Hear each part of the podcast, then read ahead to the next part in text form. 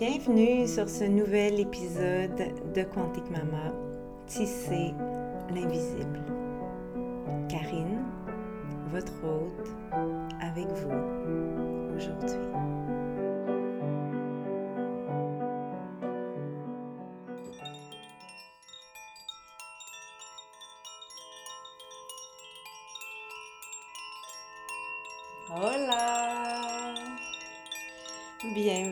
Cet épisode. J'espère que vous allez bien. Je vous reviens enfin de l'autre côté du grand portail de création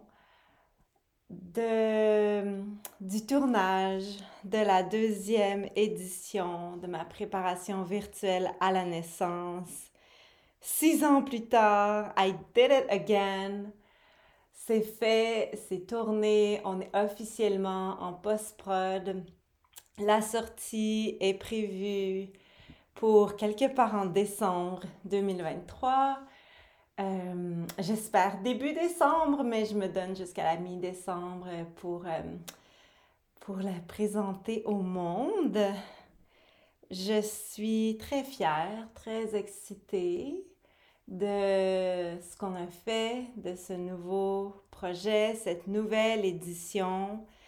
Euh, ça a été tout un passage, tout un voyage de création. Je suis carrément disparue euh, pendant trois semaines. Alors, il y a des personnes importantes dans ma vie qui ont carrément eu aucune de mes nouvelles parce que c'est comme ça que je fonctionne quand je suis un processus créatif. Euh, ouais, je suis vraiment, vraiment contente. Alors, cette nouvelle prépa naissance, elle va vraiment aller encore plus en profondeur pour donner encore plus de connaissances aux familles qui souhaitent préparer un enfantement vécu dans la confiance, mais aussi dans la conscience et dans la toute-puissance de leur capacité. Et euh, ma première édition, elle était faite en ce sens, mais euh, c'était très, ça restait quand même assez en surface.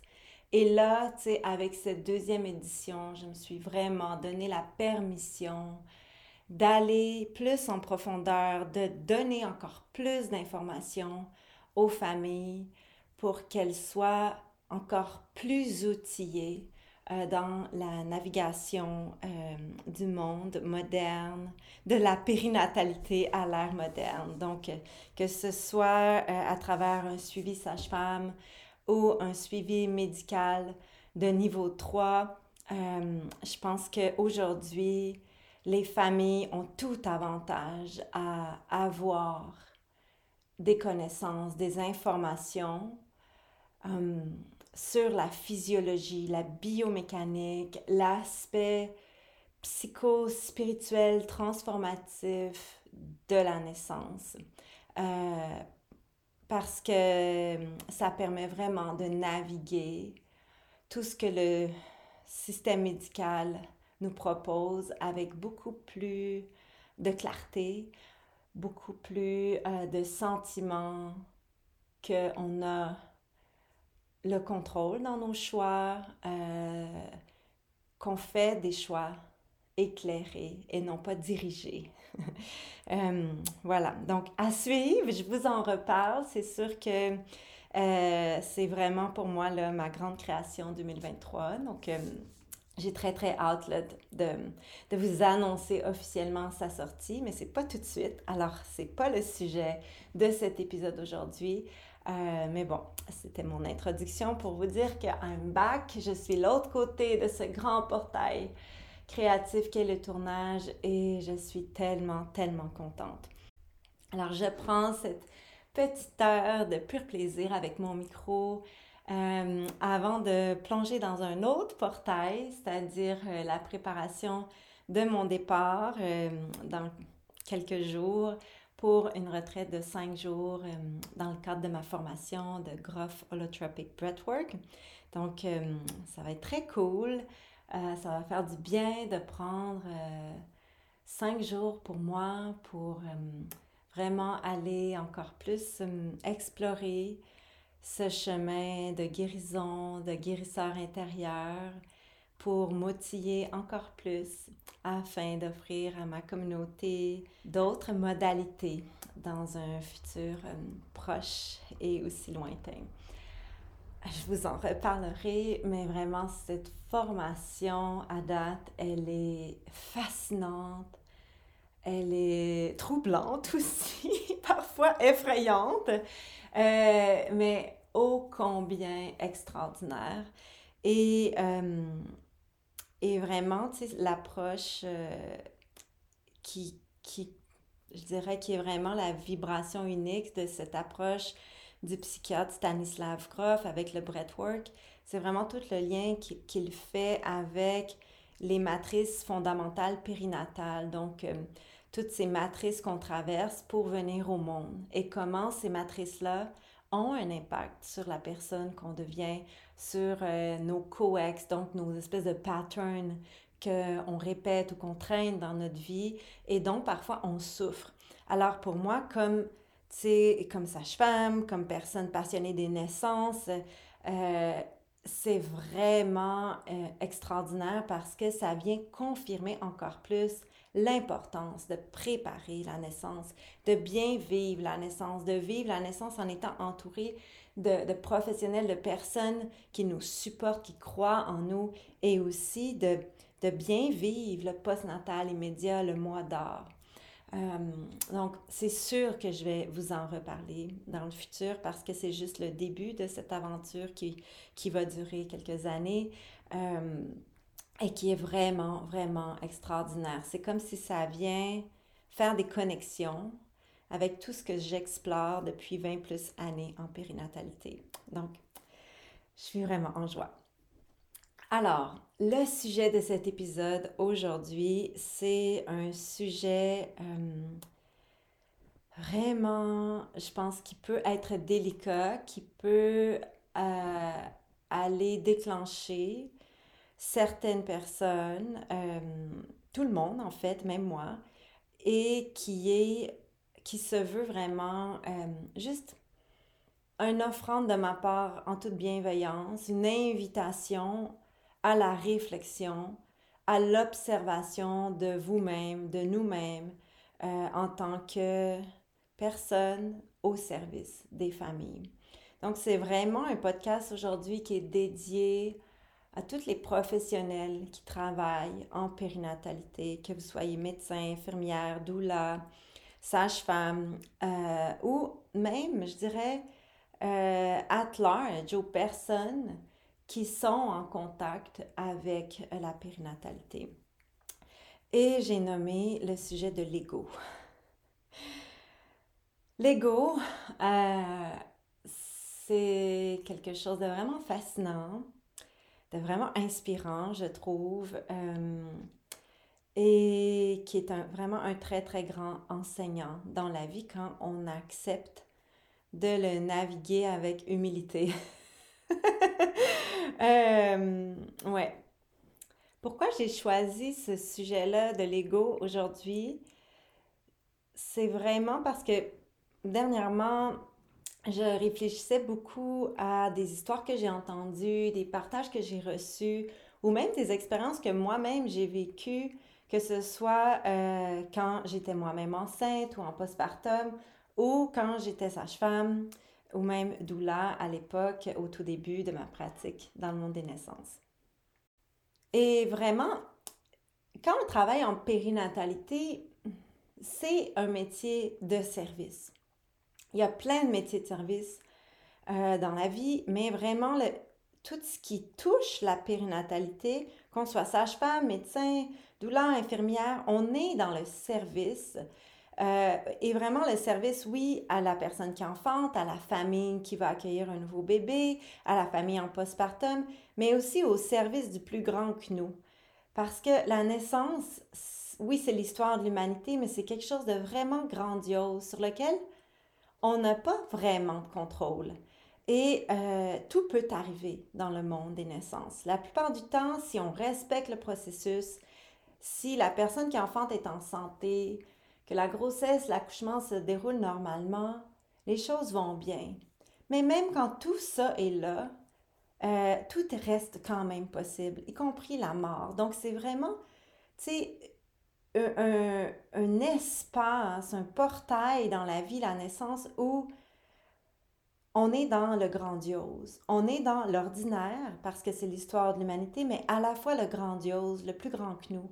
Et quand on est doula, ou sage-femme, ou médecin, infirmière, peu importe le titre qu'on a, et qu'on travaille avec des personnes qui enfantent, avec des familles qui se retrouvent en postnatal immédiat, à apprendre à connaître ce nouvel être qui est leur enfant, à devenir mère, à devenir père, à devenir famille au-delà du couple, euh, ben, on est dans un métier de service. Et ce métier de service, ce qui nous demande, c'est vraiment de mettre de côté notre ego. Mais le fait est que l'ego, c'est notre moi, c'est notre, notre soi pensant, c'est l'ego, il est toujours là. On peut, on peut pas effacer notre ego. C'est correct d'avoir un ego. Mais en fait, le but, euh, puis j'en parle beaucoup dans mon séminaire Approche quantique de la naissance, le but avec l'ego, c'est vraiment qu'il soit dans une danse équilibrée avec notre esprit. Et je donne l'analogie dans, mon séminaire, euh, dans le monde moderne, on a la plupart du temps un ego qui est au volant de notre vie. Donc, on mène une vie de performance euh, où on veut briller, où on veut euh, être dans l'avoir, dans le faire pour être reconnu, euh, gagner des privilèges, monter les échelons, avoir une belle maison, euh, les, les, les, belles voitures, tout le kit, là, vraiment tout dans le paraître qui va vraiment faire briller notre ego qui a réussi dans la vie. Et on met euh, notre esprit, tout ce qui est le spirituel, ben, c'est comme si on laissait dans, la, dans, le coffre arrière de la voiture, c'est presque baïonné, là, avec, euh, avec quelque chose dans la bouche qui l'empêche de parler, puis, sais, attaché de tout bord de côté avec une corde, avec des nœuds partout, c'est comme, ah, mon esprit, là, je la mets là, puis, j'en ai pas besoin. Et, et ça, c'est pas super. Ça fait vraiment une vie qui est vécue avec une conscience sous-optimale. Alors, l'idée, c'est plutôt de mettre notre esprit au volant avec l'ego euh, dans le siège du copilote et de laisser notre ego travailler avec notre esprit pour avancer dans la vie. Et quand on est dans un métier de service, c'est fondamental de faire ça. Parce que si on va, par exemple, à une naissance, puis qu'on on y va parce que ah, qu'on a donc bien envie de voir la naissance, puis de voir le bébé sortir, puis c'est peut-être que c'est ma première naissance ou ma, ça, va être ma deuxième ou troisième, surtout au début de la pratique, je trouve que l'ego est très, très présent. Euh, c'est ce que j'observe, euh, c'est ce que j'ai observé en moi quand j'ai commencé, c'est ce que j'observe parce que, comme vous savez, on a une école de doula, puis on forme des doulas et on peut le palper, là, on n'a même pas besoin d'être là parfois l'ego est très très présent. C'est comme, mais j'ai même pas vu la naissance. Tu sais, je suis allée à une naissance, puis finalement il y a eu un transfert, puis j'ai, j'ai pas vu la naissance. Tu sais. Mais oui, mais tu as quand même vu la naissance parce que la naissance, c'est pas, euh, tu sais, une naissance, c'est plus que juste le plan de naissance initial. La naissance, c'est comment l'histoire se dévoile pour cette naissance-là. Et parfois, dans cette naissance, ben, il y a un transfert, ou il y a une césarienne, ou il y a euh, toutes sortes de scénarios qu'on voulait pas vivre, mais qui sont arrivés. Mais c'est quand même une naissance. Et euh, moi, quand j'entends ça, comme moi, mais j'ai, pas vu la naissance, comme, tu sais, j'avais vraiment l'impression d'avoir manqué quelque chose parce que, bon, faut mettre en contexte que parfois, dépendamment du pays, euh, où les personnes travaillent, si elles sont doula, par exemple, elles ne pourront pas aller à l'hôpital si la naissance a commencé à la maison, puis par exemple, il y a un transfert. Donc, elles ne vont pas assister à la suite de la naissance. Et, et là, tu sais, des fois, il y a des, des jeux d'ego qui rentrent en, en, compte, pour ne nommer que cet exemple-là, où là, ça devient about me, about comme moi, ma déception, puis oui, tu as le droit d'être déçu, puis tu peux honorer ta déception, mais le fait est que ton métier de service continue d'être. Parce que cette famille-là, ben, elle a vécu un transfert, pour continuer avec cet exemple-là, elle a vécu un transfert. Donc, comment tu vas show up pour ta cliente, pour tes clients, euh, pendant le transfert, peut-être à distance, par texto, avec le ou la partenaire, etc., dans le post-natal immédiat, le lendemain de l'accouchement, peu importe qu'est-ce qui s'est passé, comment tu vas show up, puis aller, regarder cette femme-là dans les yeux, puis, tu sais, lui dire comment tu vas, tu sais, raconte-moi, comment ça s'est passé, est-ce que tu veux en parler, comme I'm there for you, je suis là pour toi. Puis que vous allez euh, mettre de côté votre déception sans la nier, mais juste comme être avec, continuer d'être avec. Parce que les métiers de la périnatalité, c'est des métiers de service où le faire parfois est là, mais c'est plutôt dans le être. Et quand on est dans le être, on est vraiment dans cet équilibre entre notre esprit puis notre ego. Et il faut être capable de s'observer, puis de voir comme, oh, intéressant mes pensées en ce moment. Comme, je suis vraiment, ça c'est mon ego. Alors comment je vais naviguer ça? Puis mettre mon ego dans le siège du copilote à nouveau, lui dire It's all good, c'est OK, je te vois, je t'honore, tu es là avec moi, mais voilà, on est ici maintenant au service de puis, euh, comment on peut revenir dans le être ici et maintenant avec ce qui est, ce qui se dévoile, en mettant de côté ce qu'on aimerait donc, puis ce qu'on aimerait donc faire. L'ego aussi, en périnatalité, parfois, il va euh, prendre beaucoup de pouvoir quand on tombe justement dans ce faire, dans euh, ce euh, je suis, tu sais, la reine de l'expérience, puis c'est grâce à moi que mes clients ont eu un super accouchement, tu sais, c'est grâce à moi que c'est arrivé tout ça, puis que finalement, son bébé, tu sais, qui, qui était, on va dire, mal placé, là, ici, je fais des guillemets, euh, s'est placé parce que j'ai proposé telle position que j'ai appris dans ma formation de trois jours, blabla, ou tu sais, de peu importe. Puis là, le bébé s'est tourné, puis là, le bébé est né, puis comme c'est, tu sais, c'est vraiment grâce à moi, comme une chance que j'étais là. Et là, j'exagère, OK, mais j'exagère pas tant que ça, parce que l'ego, ça peut faire ça, et parfois, on s'en rend même pas compte qu'on est là-dedans. Et, euh, et je suis pas en train de dire que c'est toxique, puis que c'est mal, puis tout ça. Moi-même, j'ai j'ai déjà observé mon propre ego aller dans ces voies-là. Et puis, ça va toujours, il va toujours être là, l'ego. Mais c'est plus de comment je le reconnais, puis je le regarde, puis je dis, ah, intéressant, intéressant que j'aille ces pensées-là. Maintenant, comment je peux revenir, tu sais, à la base, puis me dire, ben oui, tu sais, j'étais là, puis on a proposé cette, cette posture-là. Mais tu sais, la femme là, qui enfantait son bébé, là, elle a tellement été courageuse, elle a tellement bien respiré, elle a tellement embrassé la proposition de position qu'on lui a proposée que, tu sais, elle a fait l'alchimie avec son bébé, puis c'est son bébé, puis c'est elle qui l'ont fait, puis c'est eux qui ont fait la magie. Donc, si, par exemple, après, je m'en vais en postpartum, puis ma cliente me dit, ah, tu sais, vraiment, là, c'est grâce à, toi, puis c'est grâce à la posture. merci de m'avoir proposé ça parce que mon bébé est né juste après, puis je sais pas comment j'aurais fait sans toi. Mais ça, là, vous avez, vous êtes vraiment devant un Y.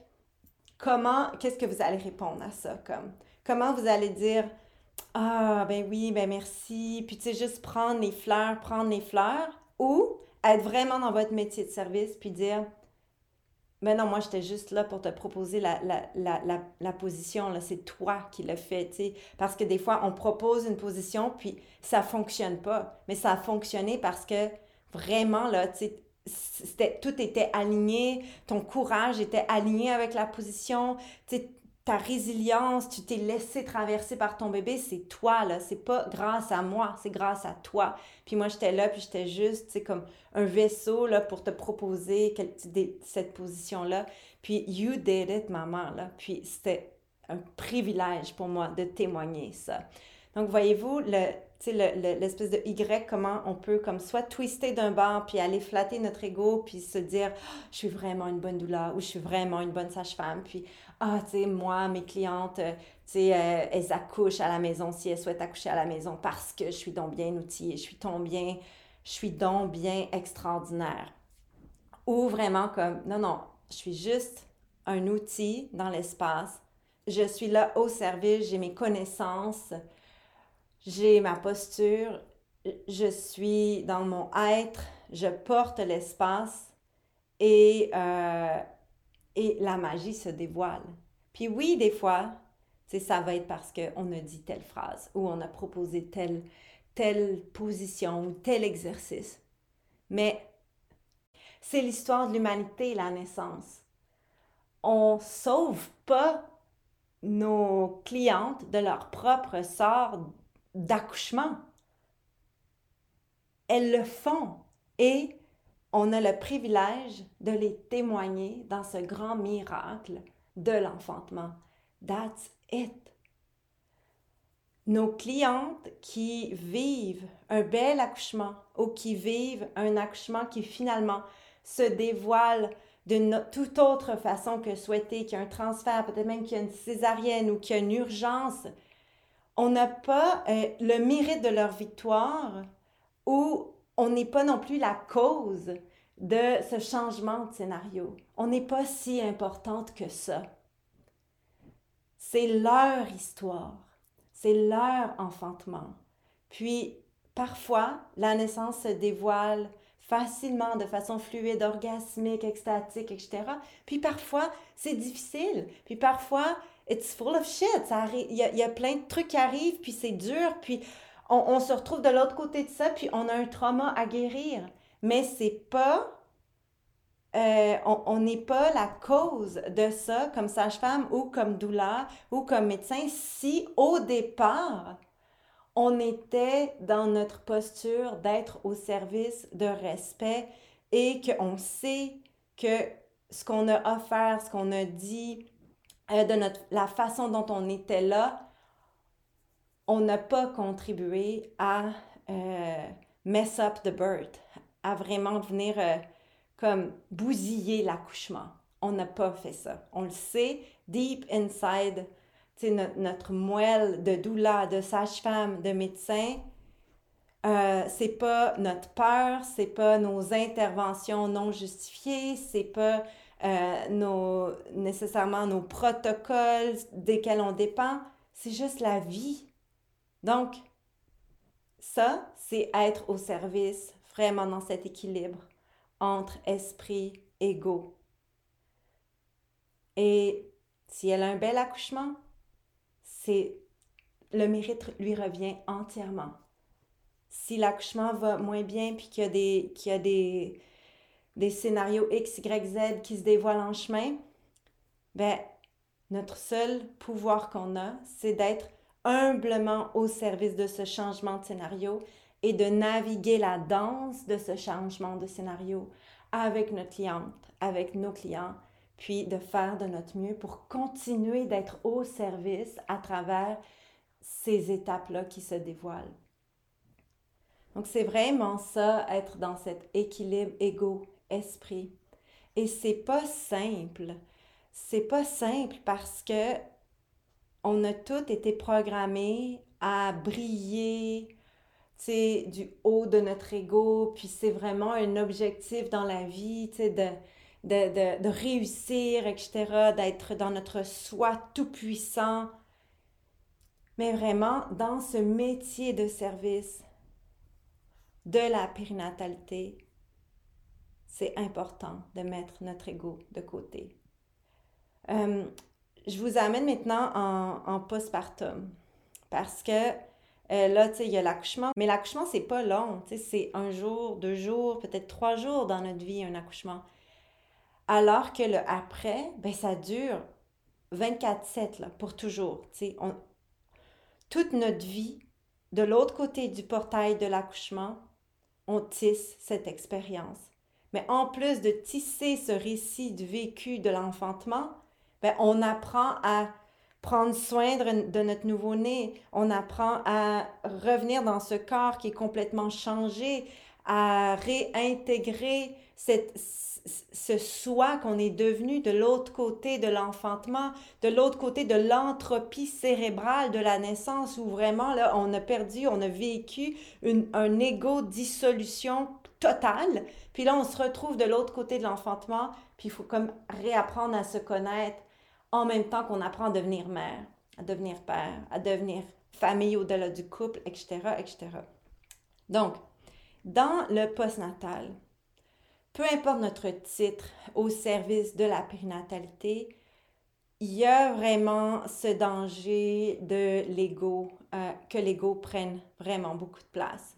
Prenons l'exemple d'un enfantement à la maison qui s'est super bien passé, puis euh, la femme a enfanté, le bébé est né, le placenta est né, euh, peut-être même qu'ils font le placenta lotus, etc. et vous retournez le lendemain pour voir la famille. Et là, euh, le, que ce soit la partenaire ou la femme, quelqu'un vous dit merci tellement pour tout, comme une chance que tu étais là. Je ne sais pas ce qu'on aurait fait sans toi. Moi, quand j'étais au début de ma carrière, euh, dans les premières années, je vais vous l'avouer vraiment sans gêne, quand j'entendais ça dans le post-natal, ça flattait mon ego. Ça me faisait du bien. Ça faisait comme oh, je suis donc bien une bonne doula ou je suis donc bien une bonne apprentie sage-femme. Ah, je suis vraiment sur mon X dans la vie. Puis, tu sais, je fais ce pourquoi je suis née. Puis, tu sais, voyez-vous comment là, c'était all about me. Me, me, me, me, me, me, me, me, me. Mon ego. Et au fil du temps, puis sais, de, de, vraiment mes réflexions, puis mon évolution en tant que sage-femme, etc., puis comme humaine en général dans la vie, tu sais, ce que j'en suis venue à répondre au couple, s'ils me disent ça, c'est non, non, non, attends là. Tu vas pas me donner le mérite de ton enfantement. You did it. C'est ta victoire. Moi, j'étais juste là pour te témoigner porter ton espace. C'était un honneur, c'était magnifique. Comme merci pour ça. Ça me fait vraiment plaisir, ça m'a fait du bien. Euh, tu comprends maintenant pourquoi je trouve que je fais le plus beau métier du monde, parce que c'est ça que je vois. Les femmes enfantées dans leur toute puissance, comme tu le fais hier ou avant-hier, peu importe.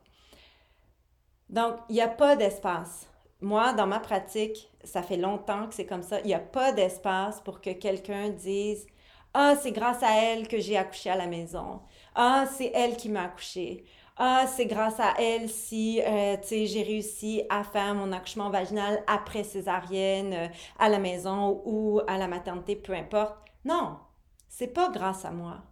Moi, je suis juste là pour être au service, pour peut-être participer à faciliter le processus en donnant des connaissances, en donnant des outils, peut-être en guidant à l'occasion, mais that's it. J'ai pas le mérite de la victoire des enfantements des familles. Ce mérite-là revient à elle. Et donc, euh, tu sais, ça, c'est un point. mais après ça, c'est vraiment le post-natal, euh, c'est un espace là où wow, tu sais, l'ego peut vraiment venir danser, particulièrement où, là, je vous ai donné cet exemple-là quand l'accouchement va bien, mais quand, par exemple, l'accouchement va pas si bien ou va pas bien du tout, puis il se passe telle chose, telle chose, telle chose qui fait que finalement, l'accouchement, ça chie. Le projet de naissance chie, puis ça dévoile une toute autre histoire qu'on voulait absolument pas vivre. Et là, euh, peut-être que là-dedans, particulièrement si on est douleur ou même si on est une sage-femme à domicile et qu'on a transféré, éventuellement peut-être qu'on est retourné chez soi, etc.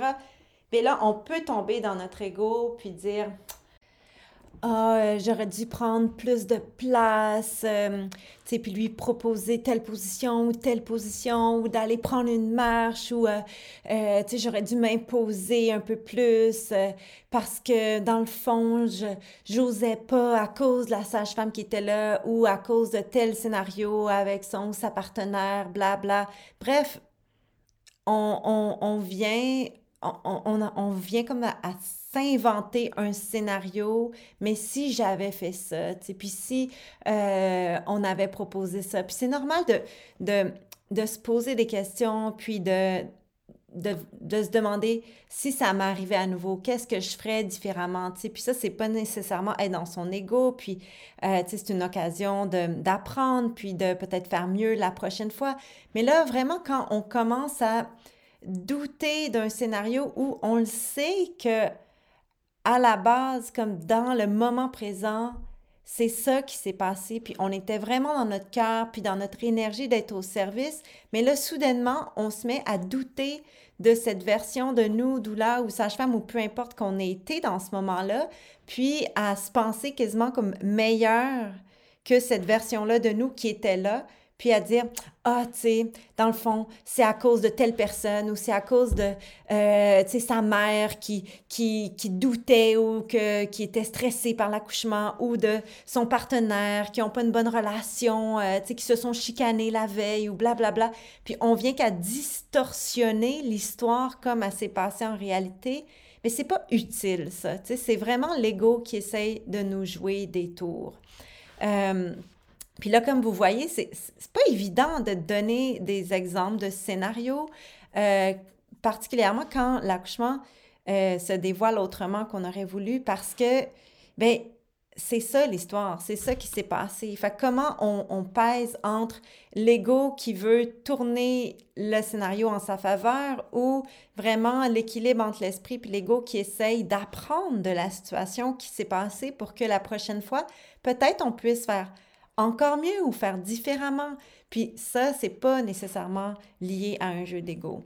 Euh, un autre exemple de jeu d'ego qui peut se passer, particulièrement dans le postnatal, euh, c'est l'exemple, par exemple, d'une euh, d'une femme qui est suivie par une sage-femme et c'est un accouchement à la maison qui est planifié, puis finalement, le couple enfante soit par choix il décide de pas appeler la sage-femme ou finalement l'accouchement va vite, puis euh, il décide de pas appeler la sage-femme parce que de toute façon ça va vite.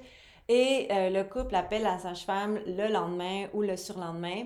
Et là, la sage-femme de dire, ben là, vous avez brisé mon lien de confiance avec vous, euh, arrangez-vous pour le postnatal, arrangez-vous pour déclarer votre bébé, le lien est brisé, basta. De un, moi personnellement, puis je suis pas la seule à penser ça, je trouve que c'est une pratique absolument pas sécuritaire pour euh, la famille, pour la en tant que sage-femme, parce que comme sage-femme, euh, on a une responsabilité clinique, surtout si on a fait tout le suivi de la grossesse euh, en amont de la naissance avec cette famille-là. On connaît la famille, on a fait le suivi de ce bébé-là dans le ventre de sa mère. Euh, c'est, à mon avis, notre responsabilité d'aller faire une visite postnatale, d'évaluer le bébé, euh, d'écouter son cœur, etc., de s'assurer que tout va bien, euh, peu importe que les parents nous aient appelés ou pas pendant l'accouchement. Et on est les professionnels indiqués pour déclarer ce bébé-là parce qu'on l'a palpé, on l'a mesuré, etc. Ça, c'est vraiment une réaction qui est associé à l'ego, à l'ego du professionnel de dire ils me doivent de m'appeler à l'accouchement parce que je suis leur professionnel euh, associé à la grossesse euh, et ils me doivent ça. Non, les parents doivent rien à personne. C'est leur bébé, c'est leur corps. La femme, elle peut bien décider de faire ce qu'elle veut le jour de son accouchement. Si out of nowhere, elle change d'idée ou que même c'était prévu puis qu'elle l'a pas dit à personne, c'est pas tant un bris de confiance. C'est plus que peut-être qu'au départ, le lien de confiance était tellement fragile que la personne se sentait insécure de dire la vérité. Donc, c'était une façon pour elle de se protéger dans ce lien de confiance qui n'était pas à la base super solide. Euh, moi, quand j'ai enfanté librement de mon quatrième, donc c'est-à-dire que il n'y avait que ma famille, il n'y avait aucun professionnel, j'avais rencontré euh, une sage-femme à quelques reprises pendant ma grossesse, euh, juste pour faire un suivi de base, là. Et elle savait très bien que je, ça se pouvait que je l'appelle pas. Puis, elle m'avait dit, ben écoute, tu verras, puis si tu m'appelles, ça va me faire plaisir de venir. Puis dans tous les cas, je vais venir en postnatal. Mais ça, c'est une sage-femme qui n'est pas dans son ego, qui n'est pas attachée à voir la naissance absolument parce que sinon, je ne vais pas déclarer ton bébé, sinon, je ne fais plus ton postnatal, puis tu es barré sur la liste euh, de notre maison de naissance ou de notre maternité ou peu importe. Euh, c'est ça que je veux dire, l'ego. Donc, on est dans un métier de service. Et peu importe comment l'accouchement se passe, bien, en postnatal, c'est le postnatal. La famille, elle a besoin d'accompagnement. Elle a besoin d'un suivi quelconque, ne serait-ce que de base. Elle a besoin euh, de présence, d'amour, de bons soins.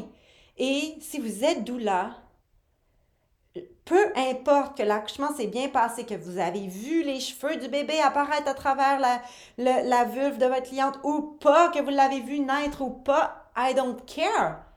Vous devez show up en postnatal. S'il y a eu un transfert pendant l'accouchement à la maison, c'est à vous d'aller vider la piscine pendant que vos clients sont à la maison. Laissez pas la piscine macérer pendant trois, quatre jours si elle a eu une césarienne puis qu'elle revient juste dans quatre jours, puis elle va rentrer dans sa maison euh, et ça va sentir la soupe macérée d'accouchement, là. C'est non, ça. C'est à vous. C'est pas laissez pas votre ego prendre toute la place puis tomber dans une frustration, une déception si grande que vous oubliez votre métier de service, d'être au service des familles. Donc, particulièrement, euh, tu sais, et là, je m'adresse vraiment aux doulas, là. Parce que, bon, les sages-femmes ou l'infirmière ou, tu sais, avec l'hôpital, tout ça, le suivi, c'est, une fois de temps en temps, là, à tous les quelques jours. Mais quand on est doula au service des naissances, c'est, c'est ça notre rôle. C'est notre rôle comme doula, il est presque plus fondamentale en postnatal que pendant la naissance. Parce que la naissance, bon, ça se fait, ça se dévoile, peu importe que ça aille bien ou que ça chie ou peu importe. On est au service, puis on fait comme on peut, puis on est dans l'amour. Puis si on est au service, ben, we're doing it. Mais après le postnatal, comment vous allez show up? Comment vous allez partir chez vous après un accouchement, que vous ayez vu ou pas l'accouchement? Euh, s'il y a eu un transfert, par exemple, comment vous allez repartir chez vous en laissant la maison propre, en vidant la piscine, qu'il y ait une pompe ou qu'il n'y ait pas de pompe, que vous compreniez comment marche la pompe, etc. Euh, je veux dire, regardez sur YouTube, trouvez-vous une hose, videz la piscine. I mean, do it. Laissez la maison propre, placez le lit de votre cliente pour que quand elle va revenir de l'hôpital, ça sente bon, que le lit soit accueillant, que la cuisine soit ramassée, qu'il n'y ait pas un comptoir plein de vaisselle, de l'accouchement, etc. C'est la moindre des choses. C'est ça, être au service de. Et euh, continuer d'assurer une présence en postpartum.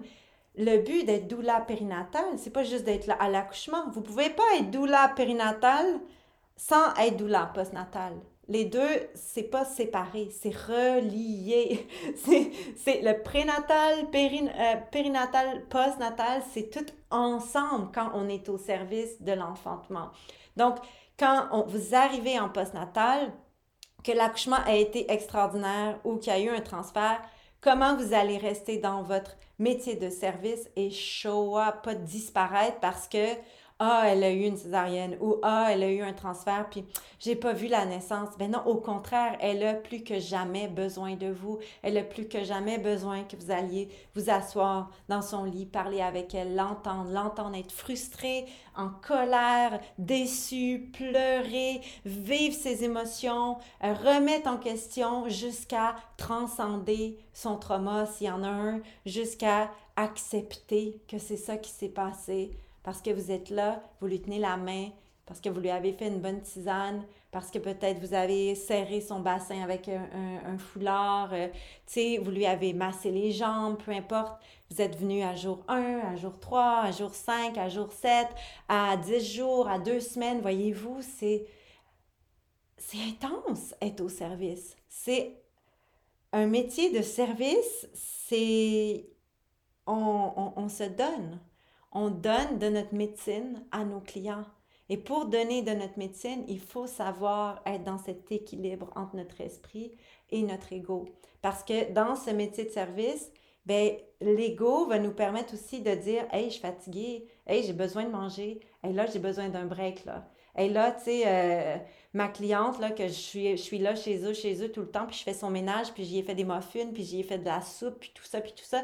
Ben là, ça prend un petit peu trop de place, peut-être, parce que j'ai besoin, ben j'ai besoin d'être là pour mes propres enfants, j'ai besoin de prendre un bain, j'ai besoin d'aller courir, j'ai besoin de prendre soin de moi. Donc, vraiment, comment voyez-vous, l'ego, dans, dans, dans, ça, va amener aussi sa médecine, d'amener un équilibre, de ne pas s'oublier dans ce métier de service, puis d'être euh, au service à un tel point que, ben on oublie de manger, on est, on est cerné, on, est, on néglige nos propres enfants, etc., etc. Hmm, c'est un sujet tellement, mais tellement, tellement fascinant. Euh, je vais essayer de rapper tout ça.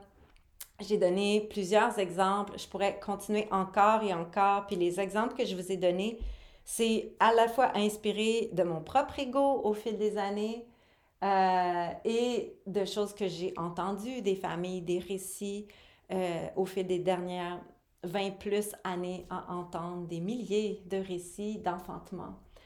Et ce que je peux vous dire, c'est que peu importe comment la naissance se passe, que tout aille bien comme dans un rêve, ou que ça chie, puis qu'il y ait un transfert, puis peut-être même qu'il y ait un trauma de l'autre côté de l'enfantement.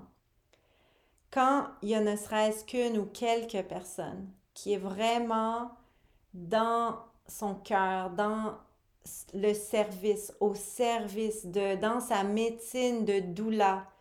Et vraiment, la médecine de doula, tu sais, elle s'applique là, tant dans le titre de sage-femme que de médecin, d'infirmière aussi, pas juste doula doula.